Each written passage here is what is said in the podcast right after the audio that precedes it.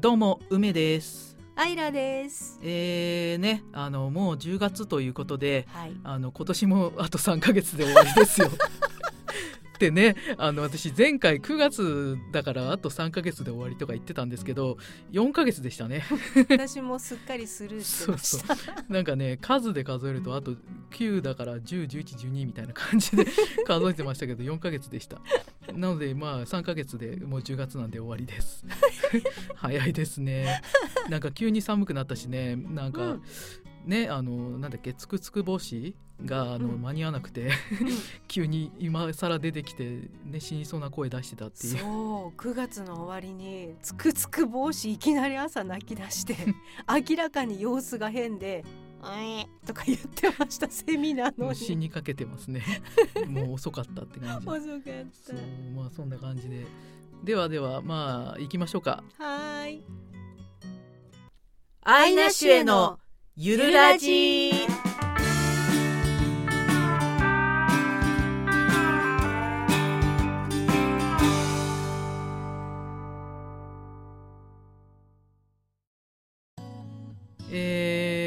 入りました、っていう。ことで入りました。もうねなんかねおかしい今日おかしいね。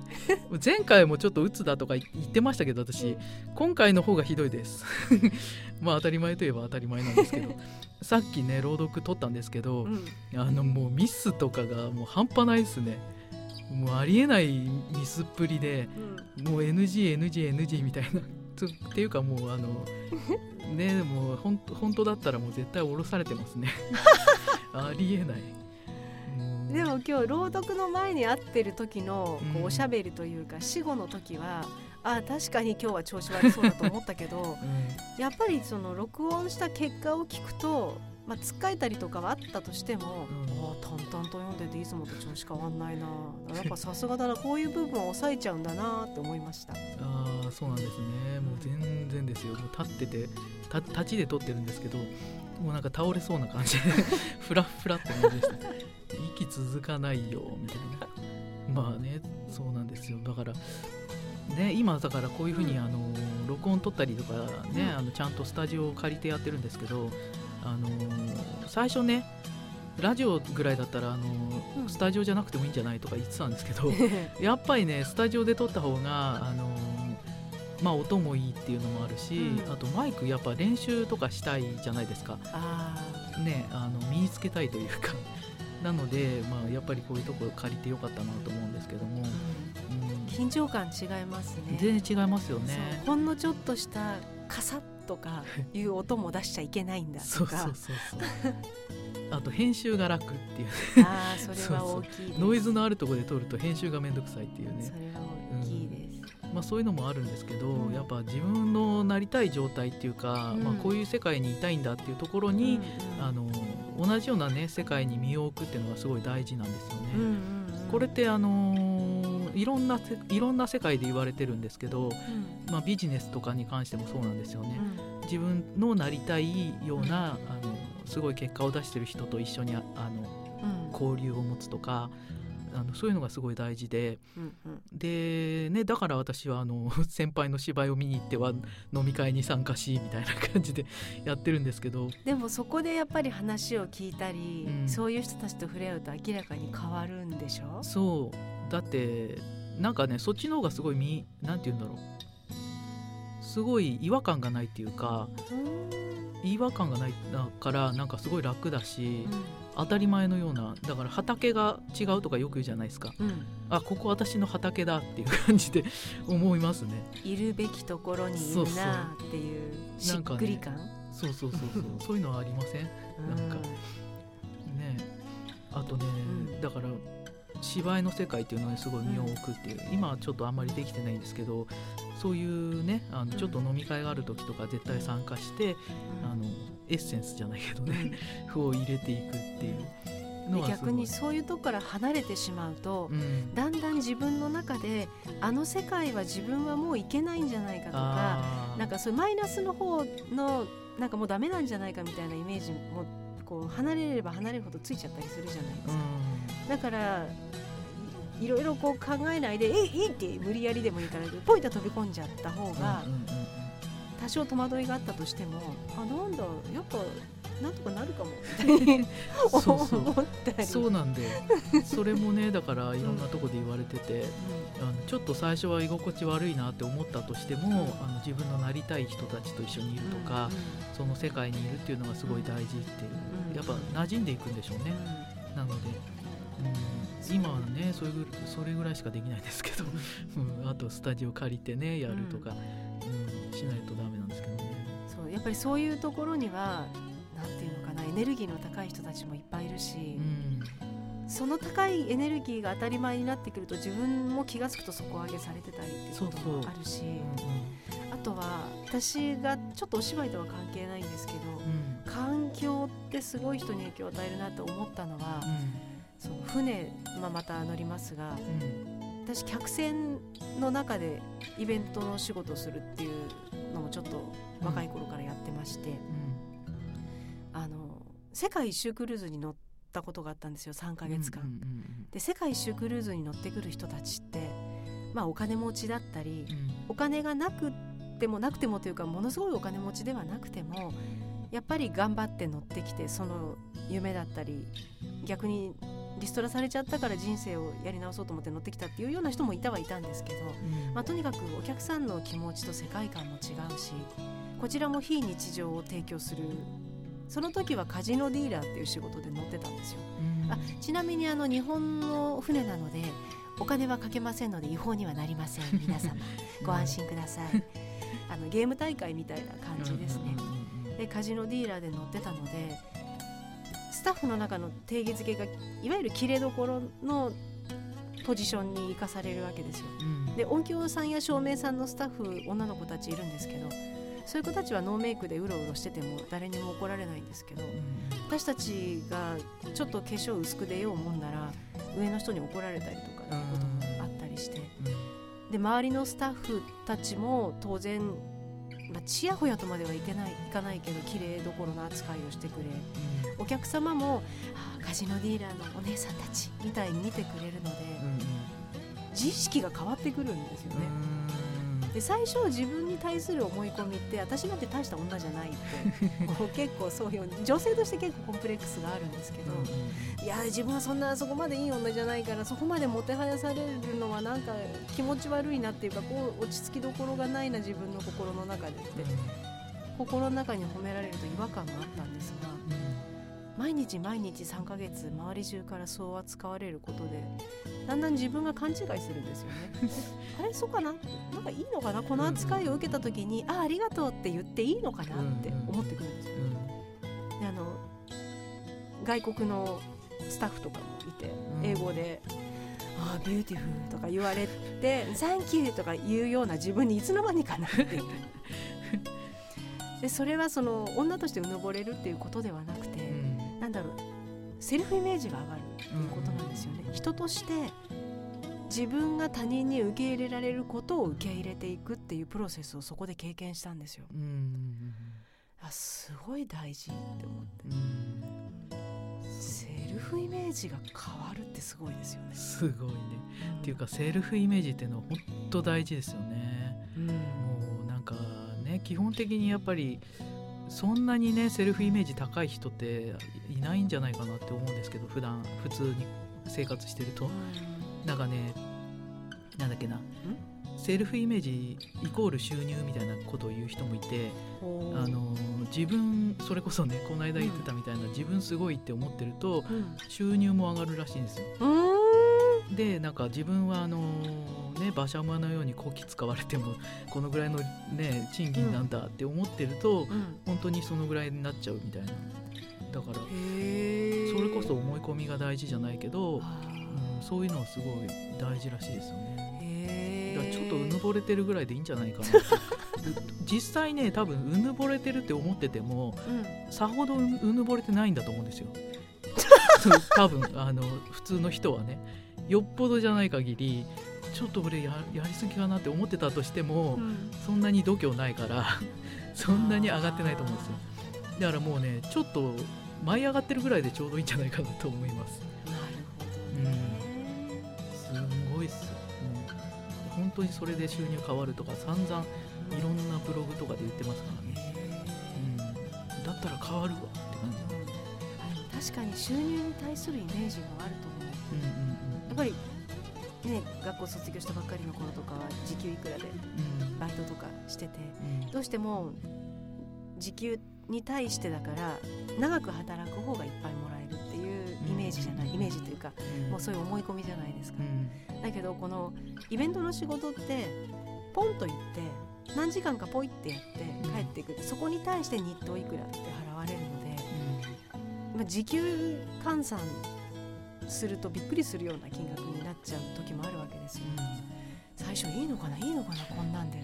なんか罰が当たるんじゃないかって最初の頃は思うぐらいだったけど、気が付くとそれが当たり前になっていて、なんていうのかなその仕事をやってる時は自分はこれだけもらっても当たり前当たり前だというか疑問すら抱かない。それがもう本当に普通のこと、うん。でもその仕事を離れるとやっぱり戸惑うんですよね。うんっていうことにこの間気がついて、うん。あこんだけ自分の収入に対してのイメージっていうのも固まっちゃってるんだと。うん。そこも取っ払いたいですよね。うん。そうだね。私これだけもらってもいいの。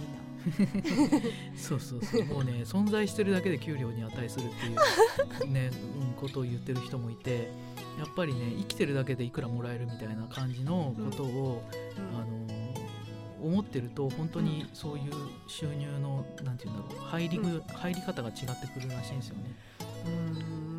だから働かないとお金もらえないみたいなのって、うん。もう古い概念みたいな感じで、まあ、実際そうじゃんとか思うかもしれないんだけど、そうじゃないかもしれないみたいに 思って、ああの私生きてるだけで100万ぐらいの価値あるしみたいな毎月とかって言ってるとあの本当に100万円入ってきたりとかするみたいな 極端な話ね。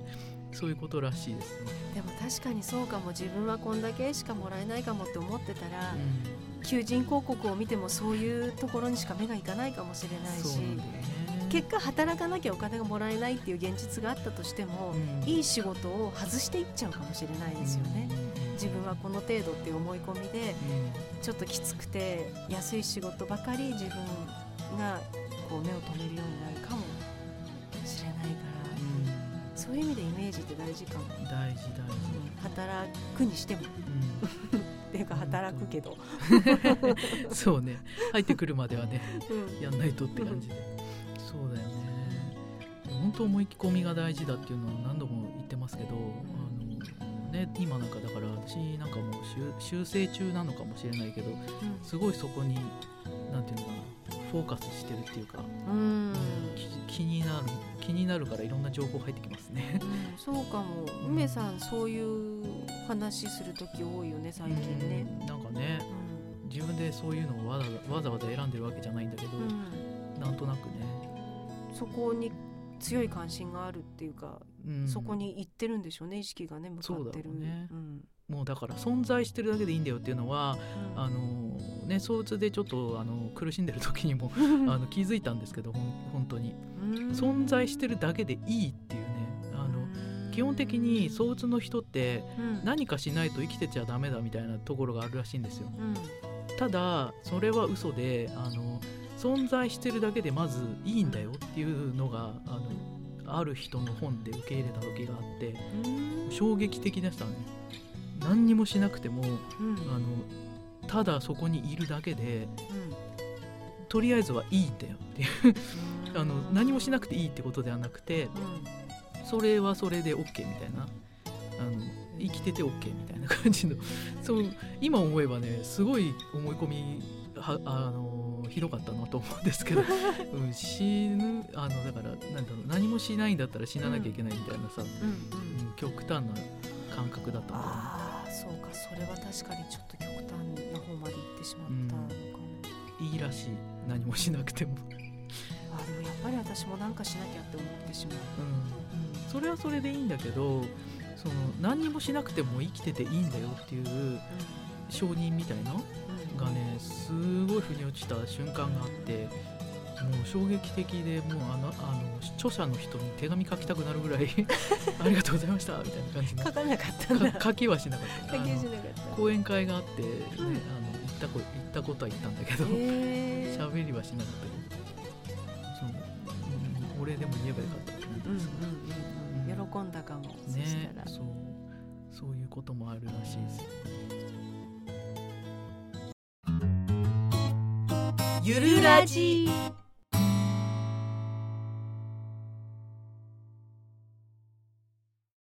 そうあとねやっぱり受け入れるのが難しいのがうん。そのままでいいみたいなのってあるじゃないですか、あれ自分自身も自分がこのままでいいって思えないけどうん。もう一つは心が狭いのかな。他人でいやあの人あのままでいいわけないだろうとか 思っちゃったりそんなんでいいの？とかって思う人がやっぱりいるじゃないですか。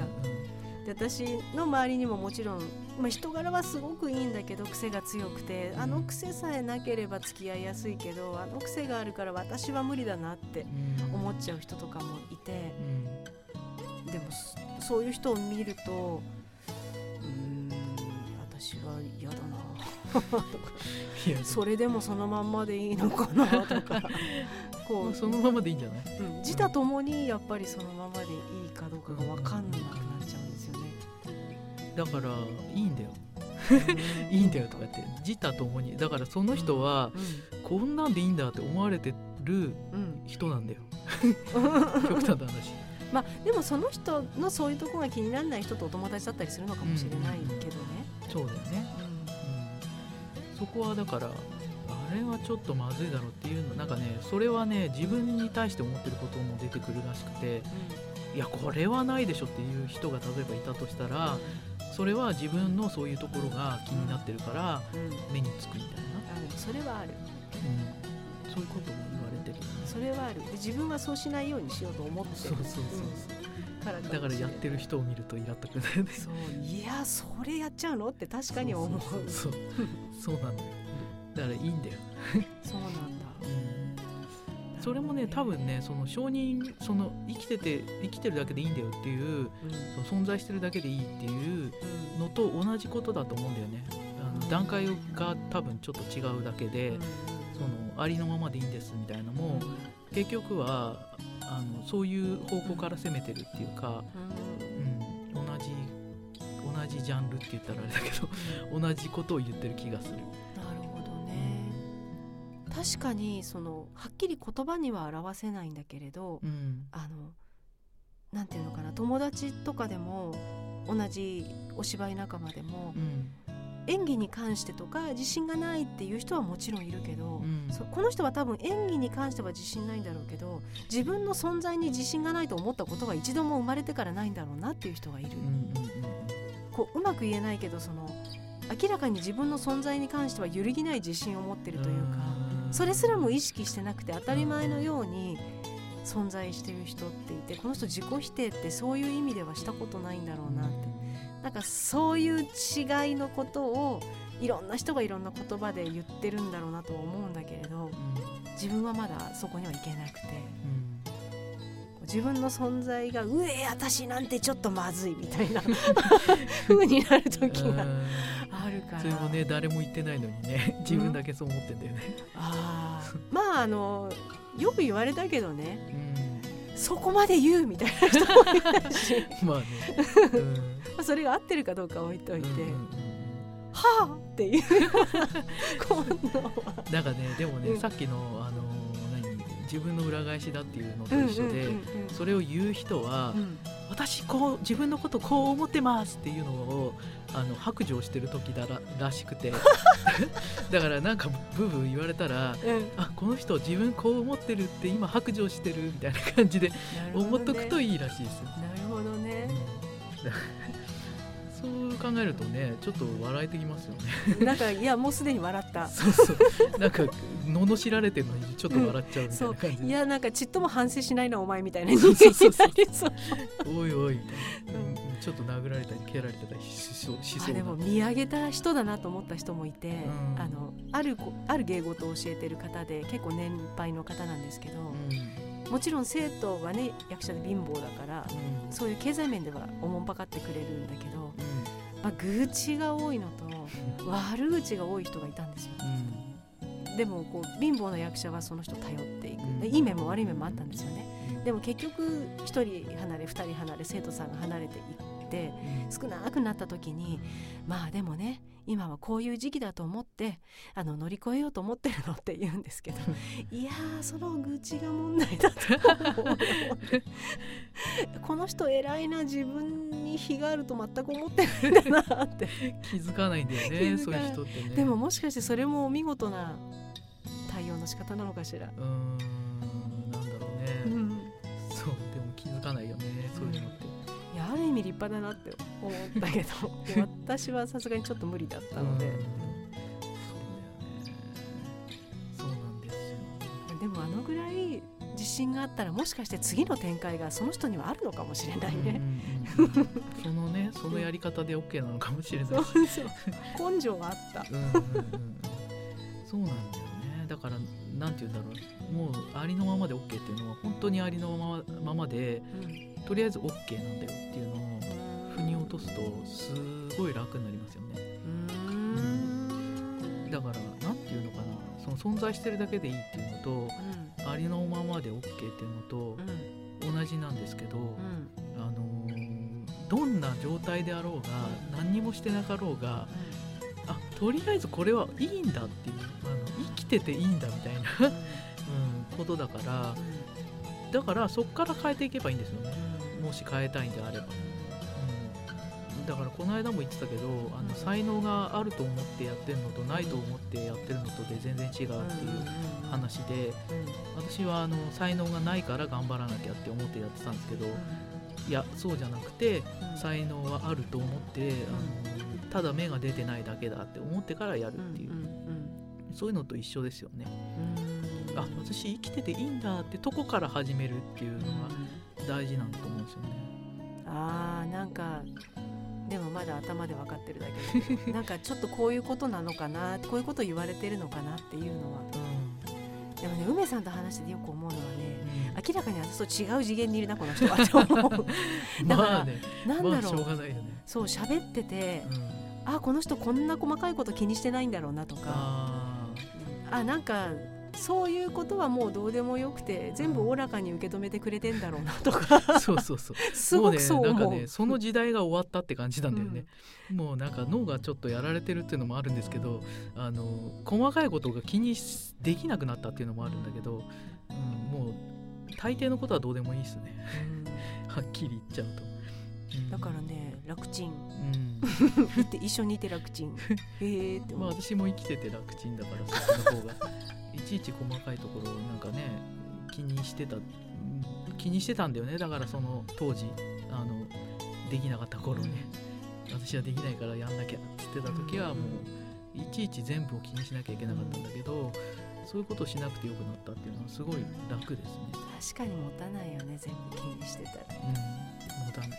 うん、持たない持たない。そうなんだよ。あとはねあのちょっとまあ話変わっちゃうかもしれないですけど、うん。あのー私が常々思ってる生きたいやり方みたいのがあるんですけどうん。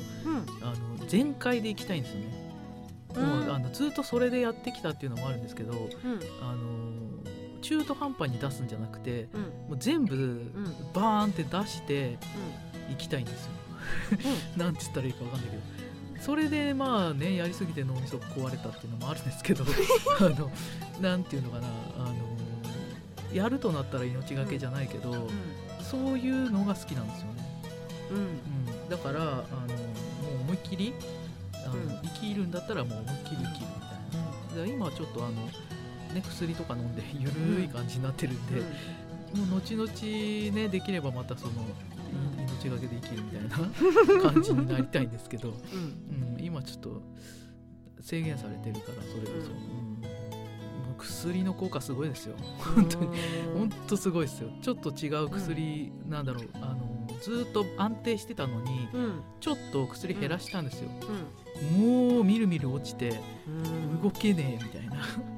でまた薬戻してもらったんですけど、うんうん。うん何のためにねあの、減らしたんだよって感じですけどね、うん、薬はすごい。うんそして自分がどれだけ抑えられてるのかっていうのが分かりましたね。そのうんうん。薬を減らしたことで、え減らすとまた全力で行きたくなっちゃうの？いやだからそれは それはそれだから、うん、常々私は全力で行きたいんだけど、うん、っていうか全開で生きちゃうの？ああ減らすとそのもそうだね。ややってることが全開に近くなってきちゃうの？多分ね。でやりすぎるんだよねきっとね。だから脳を抑えてるんだけど薬ででもね梅さん本当やること早い。しかも早いだけじゃなく突き詰めていくよね。そうそう。なんか私が一言ポロッと思いつきで言うとそれに対する回答とか例例がブワーって戻ってくる。そうそうそう。実現化に向けてそうそうすごいなと思って。だそれは素晴らしい能力だと思うんですよ。いやでもそれで脳を壊してるからね。なんかねやりすぎはダメなんだよね。だから、うん。要するに、うん、なんかね限界を知らなくてうん。あのそれこそねだからうん。全開で行きたいから、あのまあ、思いっきり行きたいしうん。制限しないじゃないですか、そうするとうん。脳のキャパを超えてしまうっていうね。だから才能ある人は短命だったりするのかそう。そうかもしれない。使いすぎちゃって。使いすぎかもしれない。もう命使い切ったみたいな感じで、そうなんです。ねにもかかわらず今ねうつだからのあのちょっとね耳が死んじゃって あの声の良し悪しとかが分かんなくなっちゃってこれ編集すんのどうすんだよみたいな感じになってるんですよ。それがすごいすごいなって思ったの。何が？普段逆にこう聞き分けてるものがあるでしょ、うんでよく話して「ああ私わかんない私わかんない」って言うじゃないですか。だから私が聞き分けられてるものとは違うものをうん。梅さんの耳は聞き分けててうんそれがすごい。で今多分私の耳と同じ状態になってる。んですね多分ねそのぐらいだから「いやわかんないこっちもいいと思うけど」ってよく私が言うのと同じようそうになってる。なんだよね。これはね編集するにあたっては結構致命的だよねってまああの聞き聞こえが悪くなってるわけじゃないので大丈夫なんですけどなんていうのかな。世界がねだからもうあの鬱になると受け止められる情報量っていうのがすごい少なくなるんですよ。うん。でだからなんだろうていうのかな鬱の時とうん。躁の時っていうのが、あのーなんだっけ5.1サラウンドのあのすごいなんていうのすごいあの絵が綺麗なテレビがあったとするじゃないですか、うんうんうんまあ、それが層の状態だとするとうん。あのうつの状態っていうのはあの昔のブラウン管の白黒の2インチのうん。やつみたいな感じでうん。もうね情報量がほんと少ないんですよ。うん色とか形とかって全部情報なんですけどうん。それがね受け止められないからもう世界が全然違うんですよね。うん。それでなんか耳が死んでると思って 耳耳が死んでるみたいな。もどかしいよねね。ね。ちょっと動揺しましたけど。なんかねあのアニメ見ててうん。前に見た時はこの人の声はうん。ちゃんとできてるけどこの人の声はまだできてないなっていうあの新人の声だなみたいなのが分かったんですけど同じアニメを最近見見返したら 同じに聞こえるんですよね。びっくりして「ふえー!」みたいな。この人もこの人も同じような声に聞こえるみたいな。全然違うのに。へえそれはやばいですよ、うん。うん、焦るねそれ。焦る。こういうね作業とかしてるとね、うん、そこは重要なんで、そう考えると普段のその聞き分ける力ってすごいんだね。うん。すごいね。だから層になるとその能力がすごい逆にすごい、あの上がるんですよ。え？だからいろんなものを受け止めすぎて、うん。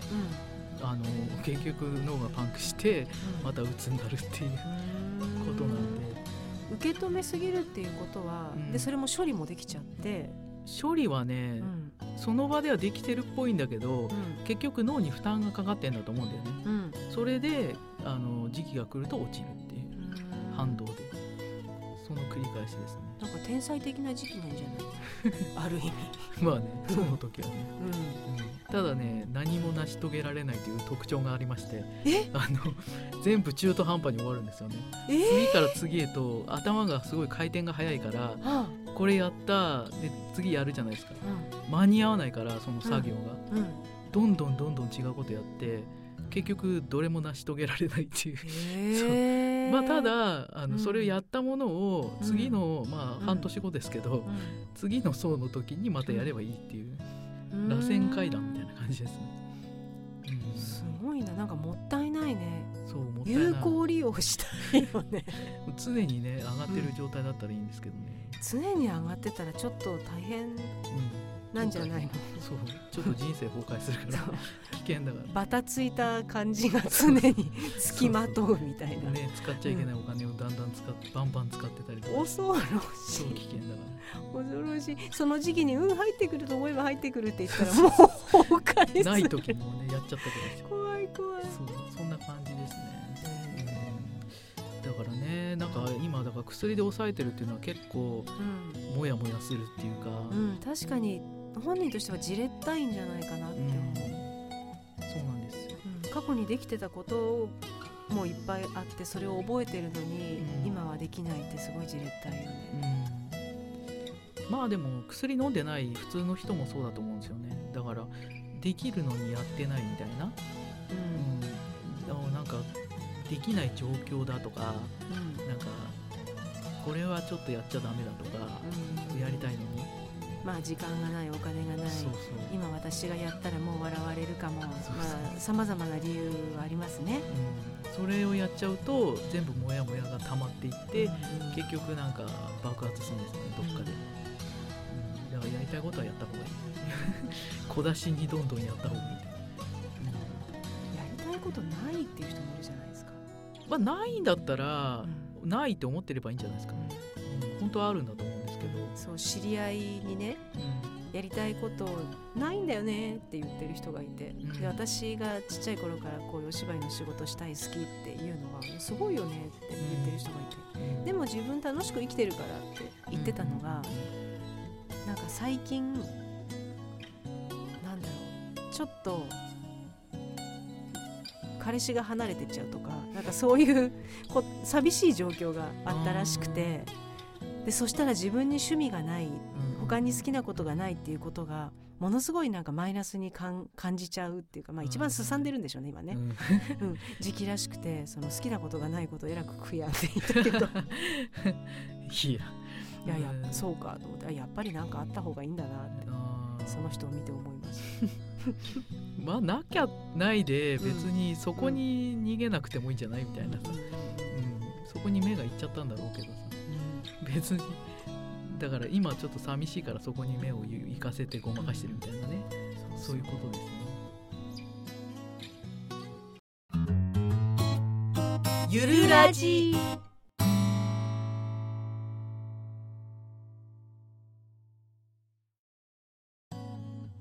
そう。そんで、うん。えっ、となんだっけ。ん？銀河鉄道の 8?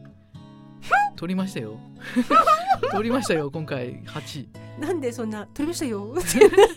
もうね取るの大変だったからね今回本当に。もう死ぬかと思いましたよ。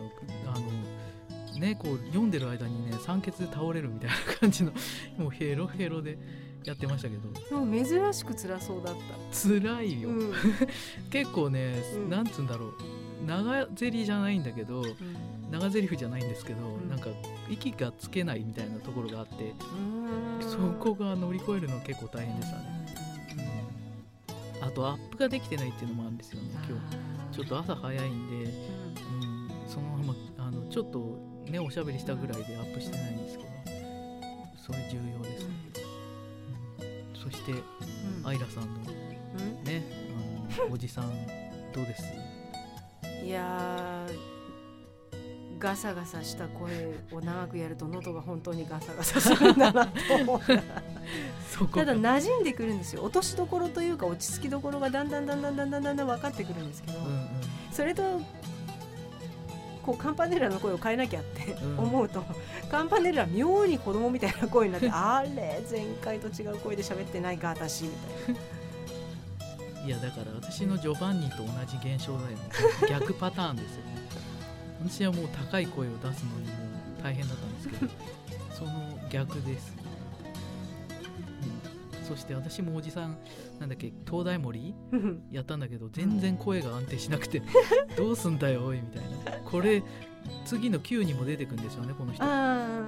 もう次同じ声出せるのか私みたいな。ーあでも出せると思うな、ね思い出さないと、なるべくねそこを意識してうん。あのやりやすい声を使ったつもりなんですけど 出せんのかなみたいな、うん、意外とね大変ですね。もうほとんどセリフでしたもんね8は。うん。そうで今回やって思ったのはうん、うんなんか宮沢賢治のこのいや他の小説は童話はどうかわかんないんですけどそのナレーション部分ってとがきって思って。こうこうこうこういう人がこうこうこんな感じでこんなような言い方をしましたみたいにこう書いてくるじゃないですか。とがきみたいだなと思って。ものすごい自分の中に明確な映像があるんでしょうね、あの人ね。ね。でそれを伝えたいがために言葉の数が増えていって。そうそうそうでもなんでここでこんな会話になってんだろうとか。この人は天然ボケなんだろうかとか。わかんないななんて思いながら。うん。宮沢賢治はねまあなんだろうね。今だったらアニメとか作る人になったらいいんじゃないみたいなさ。あーそう映そう。像で多分見えてる感じそうそう。絵が描けるんだったらすごく。でも描いてったんじゃなかったですよこの人。うん銀河銀河鉄道の絵とか描いてないんだっけ？知らん。銀河の絵とか。あれ？どっかで聞いたような。これは確実な情報ではありません。なんか絵描きそうなイメージはあるけどうん。そうあとねだからセリフばっかりだったっていうのもあってちょっとあのなんだろう。感覚取り戻すのが大変だったっていうかずーっとねセリフじゃないじゃないですか。これの朗読だったんで、うん、うん。たまにセリフやると結構なんだろう。感覚違いますよね、うん。私今回セリフしかなかったんで。そうそうそうそう。そうなんだよ。セリフ。セリフだけだとさなんか全然なんなんか雰囲気変わるっていうか、うん。うん、いつもの感じじゃなくなりましたね。で最初ゆっくり読んでみてうんあこのスピードじゃやっぱりセリフはダメなんだと思って、うん。ナレーションはゆっくりやらないとなんかうんこう聞いてる人を置いてっちゃうっていうイメージがあったんですけどうん。そのスピードでセリフを読んだらあセリフだったら全然もっと速い方がいいんだなと思って。巻いて巻いてっていうか、うんまあでも結構年いったおじさんだから、うんゆっくりでもよかったと思うけどね、そんなに違和感はないけど、なんかねナレーションの方が早かったのね。そうそうナレーションはね早くしたの、そうだからセリフの方がゆっくりだとうん。ちょっとバランスが悪いかなと思って、うん。ナレーションが早いのが悪いってことじゃなく、うんうん。私ナレーションよりゆっくりになっちゃったどうしようって思って。いやでもだから年寄りなんだなって感じで全然私は問題にはなってなかったけど。なんかもっとあっさりいこうかなって途中で思ったので、その方が聞いてる方がこう嫌味がないというか、なんだろうな。聞いててイラッとするのが一番嫌だなと思って、まあね。毎回毎回そこが課題なんですけど。それは嫌だよね。そう。何度か撮ってあこの回は聞いてて私のしゃべりイラッとするっていうのがあって。あったんだ。そう。ラジオもそうだし、うん。朗読もそうなんですけど。聞いてる人にマイナスがなければプラスがなくてもいいぐらいに思う。いやだからプラスなんだよ。プラスなんだけどよりプラスに思っとかないと。マイナスだからっていうところから始まるとプラスになるまでが大変っていうかもうあの種がない状態でね育ててるみたいなもんだから。そう。さっきの話じゃないけどね。本当にこう喋りってほんのちょっとした、うん。なんていうのかな。こう抑揚の加減っていうのかしら、で聞いてて嫌味っぽくもなるし、なんていうんだろう。聞いてて心地よいかどうかって本当に微妙な差なんだなと思って。やっぱり声で何かを伝える以上その嫌味なキャラクターとか、うん。心地悪さを伝えるという目的がない限りは心地悪いことは外した方がいいなっていうのが私の思いで、そうだよね。うん。あえてだからあえてやるときはしょうがないけど。そうそうそう。そういう人柄の役をやるとかだったらいいけれど、あとでもラジオだったらわざわざリスナーが気持ち悪くなるラジオって。意味わかんない。何のための？実験、それはないよ。でもその心地悪さを逆手に取るって作戦ありましたよね。昔テレビの CM で。うんわざとこう心地悪いということでその CM を印象づけてある一定期間放映したらガラッとそのタレントさんを変えたってあこれは作戦だったんだなでもねその作戦はねう良くなかっん、よくなかった？た 私的に。私も嫌だそのねその例えば商品だったとすると、うんうん。絶対買わねえって思った。ただ単に、うん。あの知名度は上がるだろうけど、いい印象が皆無だから絶対こいつらとは関わらねえっていう方向で、うん。あの認識されたって感じ、そうん。じゃあ私たちも心地よい声を目指そうね。目指そうねっていうかでもね。梅さんの声は心地いいんだよね。いや低ーくて落ち着いてるからかな。聞いてて本当にスーッと、うん。うん。自分のまあね中に淡々とはしてるけどうね。ん滑舌はあれだしなんかどもるしみたいな。結構ね自分的にはちょっとこのこれちょっとまずいなっていうのは結構ありますね。うーんそうただだから いいところから始まってなん。だ、いいんだけど、うん。でも俺すごいんだけどみたいな。ちょっとこれもうちょっと直した方がいいよねみたいな感じにしとかないと、うん。うん、まだまたねプラスになるまでどうしたらいいんだろうっていう方向からいくともうあのどんどんあの全然伸びないので、うん、その時代は終わりました。そう。そのねマイナスから入るっていう時代は終わり本当ねなんかね、なん。なんだっけ？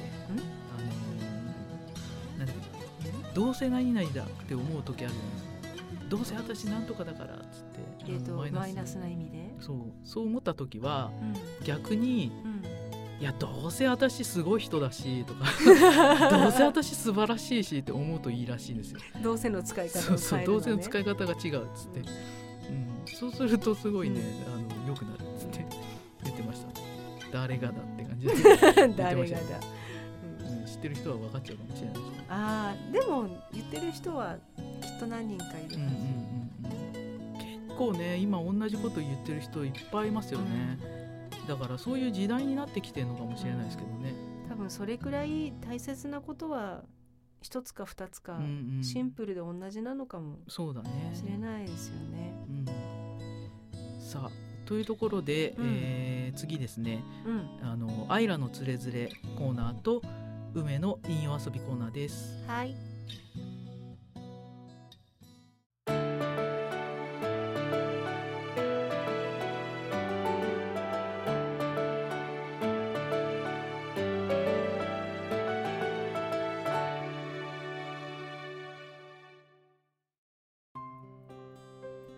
アイラのつれづれのコーナーです。えー秋秋というと私はなぜか星のイメージもありますので今回は星読みのお話をしようと思います。星読みといっても何のことかわからない方も大勢いらっしゃると思うんですがまあ言ってみれば星占いの本格的なようなものです。自分が生まれた時の天空図をもとにして自分はどんな性質を持っているかなどを読み解くものでまあこれも占いと同じなのでまあ、なんでやったかというとですね私もご多分に漏れず女の子の時代占いにはまりまして本などは読んだりしたんですがこれ絶対に占い師さんのもとに行ってやってもらうとハマってしまいそうなので絶対に占い師さんのところで占ってもらわないって決めてたんですがにもかかわらずこの星読みというのを受けてみた。その理由は何て言うんですかね星占いというと恋愛とかパートナーがとか甘い感じのものが多いんですけどデータをもとに理性的に統計学的統計学というか理性的に読み解くものというイメージがとても強かったので受けてみました。例えばレントゲンの写真を見ながら事実を説明されるようなそんな理性を感じたのとあと何よりやってくれる方が男性だったんですよ。で男性は女性のようなロマンチックな視点ではなくより感情を抜いた論理的なものを説明してくれるなというイメージがあったのとあとその方がインタビューをされている記事がネットに載ってたんですがそれを読んだら本当にまあ冷静だったのであこれならばいいんじゃないかなと思いました。そのインタビュー記事の中に例えばその保守的に暴力的な性質を持つという星を背負って生まれてくる人もいるそうなんですね。でじゃあ暴力的な自分を変えて穏やかな人になりましょうというのではなくて例えばそうですねじゃあボクシングでもやってみましょうかということになるそうなんです。そうするとその暴力的な特徴は合法的にもそして人に称賛までされるということになる、まあ、そんな記事もありましてあと女性の中には水商売というかそういうお仕事の方が合っている星のもとに生まれてくる人もいるそうなんです。そういう人が綺麗なお仕事ばっかりやってると生きにくくなってくる。つまり自分の特性を生かす場がないと生きにくさになる。ということも書いてあったのであこれはぜひ自分がどんな特性を持ってるのかちょっと保守的に聞いてみようと思いました。でその自分の生まれた時の天空図っていうのは自分が生まれたその日時間に太陽はこっちの方向にありました。月はこっちの方向にありました。とかそういうホロスコープって言うんですけど知ってる方は知ってると思うんですけどそれをもとに見ます。で普段私は何座って言ってるのは太陽星座なんですね。自分が生まれた時に太陽が何座の方向にあったか。ということなんですけれども女性の場合は生まれた時にお月様がどっちの何座の方向にあったかというのを見る方がいいらしいんです。その月星座の影響を女性はより受けるということで自分が今まで私は何座だって思っていたものとは違った、まあ、性格なり性質なりの特徴を告げられまして意外な部分と納得した部分がありました。え私は太陽星座は魚座なんですが月星座は獅子座です。全然違います。で獅子座の特徴としてはプライドが高い人に認められたい打たれ強いなどがあるそうなんですけど他人に認められる他人の称賛を得るっていうことがとにかく一番大切でで他人に称賛されないけなされると人一倍へこむという特徴も持っているそうです。で12星座中獅子座って実は一番へこみやすいんだそうです。でこの打たれ強いというのも打たれても気にしないっていうことではなくて打たれてへこんでも立ち上がるのを打たれ強いっていうらしくあなたが目指す方向としては100回打たれて100回へこんでも101回立ち上がったから私ってすごいって思えって言われました。で私はとにかく落ち込みやすいことをすごく気にしてたんですけど弱いな私って思ってたんですけれどもまあ、そう言われていやそんなに落ち込みたくないんだよと思う反面あ落ち込む性質を否定するのではなくてでも頑張ってまた立ち上がったまた気持ちが盛り上がってなんとか明日へ一歩進めるようになったということを自分で自分を褒めてあげればいいのかなって思いました。あとはそうですね本当は小さい頃から地味な性格で周りからも目立たない地味だなと思われてたんですが人前に出たり発言したりこうお芝居したり人前で本を読んだりって表現することが好きだったのはなんでなんだろうな占いと合わないなと思ってたんですが、まあ、月星座が獅子座って言われてあなるほどって納得しました。まあ、そんな自分の中のいろいろな矛盾点というかジレンマみたいなものがスーッとしたので私は聞いてみてよかったなって思いました。もし自分の中でなんかしっくりこないなっていうことがあったりちょっとした生きにくさを感じていたらこういう星読みっていうツールも利用してみると面白いかなと思って今日は紹介してみました。アイラのつれづれ今日は星読みのお話をしました。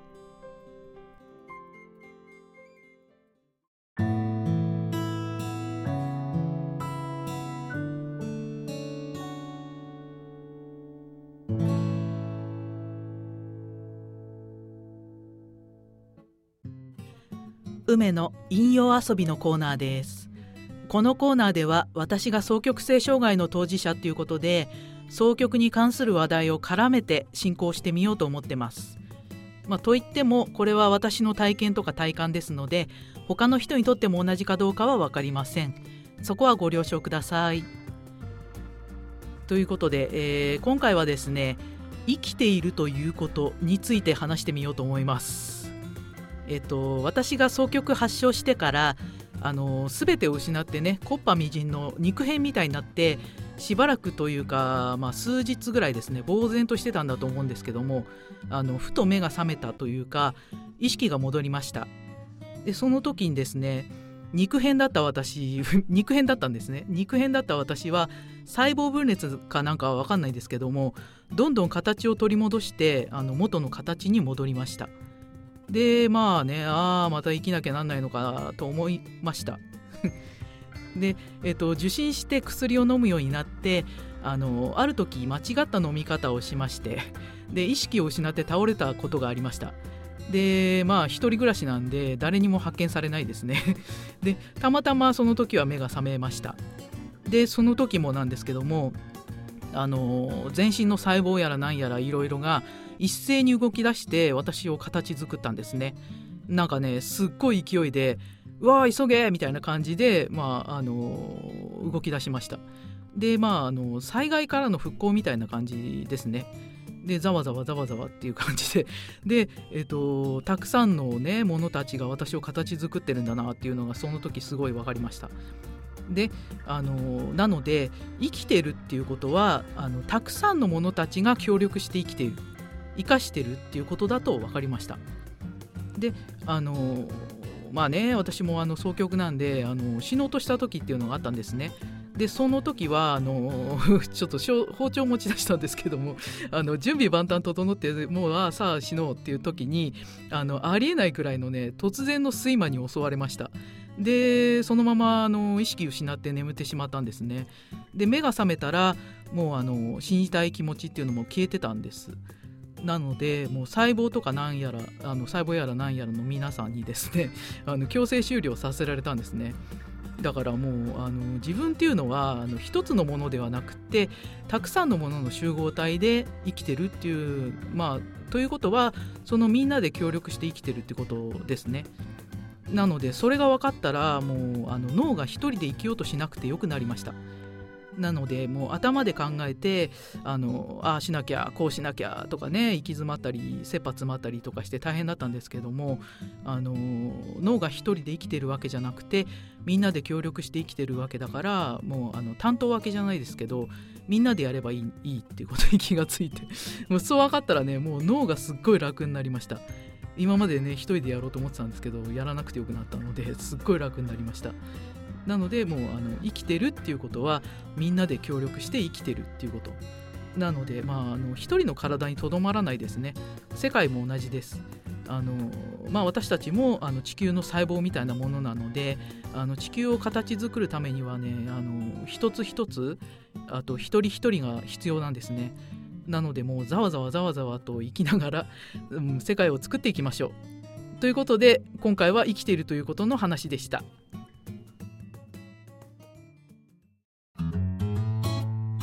ゆるラジ。